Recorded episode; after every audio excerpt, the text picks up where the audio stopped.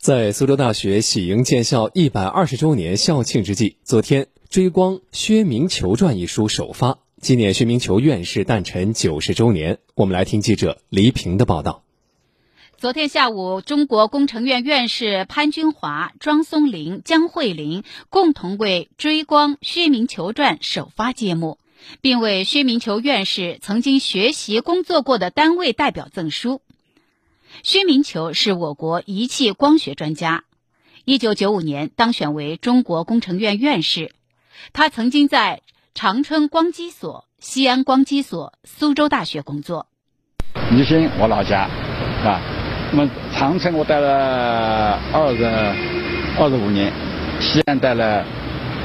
十八年，兜个圈子回到家乡，就特别亲切，也特别希望我们苏州跟江苏能够。很好的发展。薛明球在国际光学领域享有盛誉，研制了我国第一台高精度经纬仪、第一台大口径高倍率观察望远镜，设计了第一代遥感卫星高质量光学系统，参与了我国载人航天相机的研制工作，为我国光学事业的发展和国防现代化建设做出了突出贡献。他的一生实际上，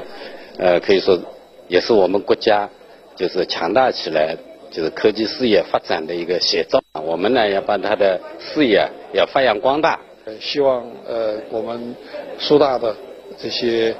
呃学子老师们更进一步学习学院式的呃探求科学真理呃呃不断创新的呃精神。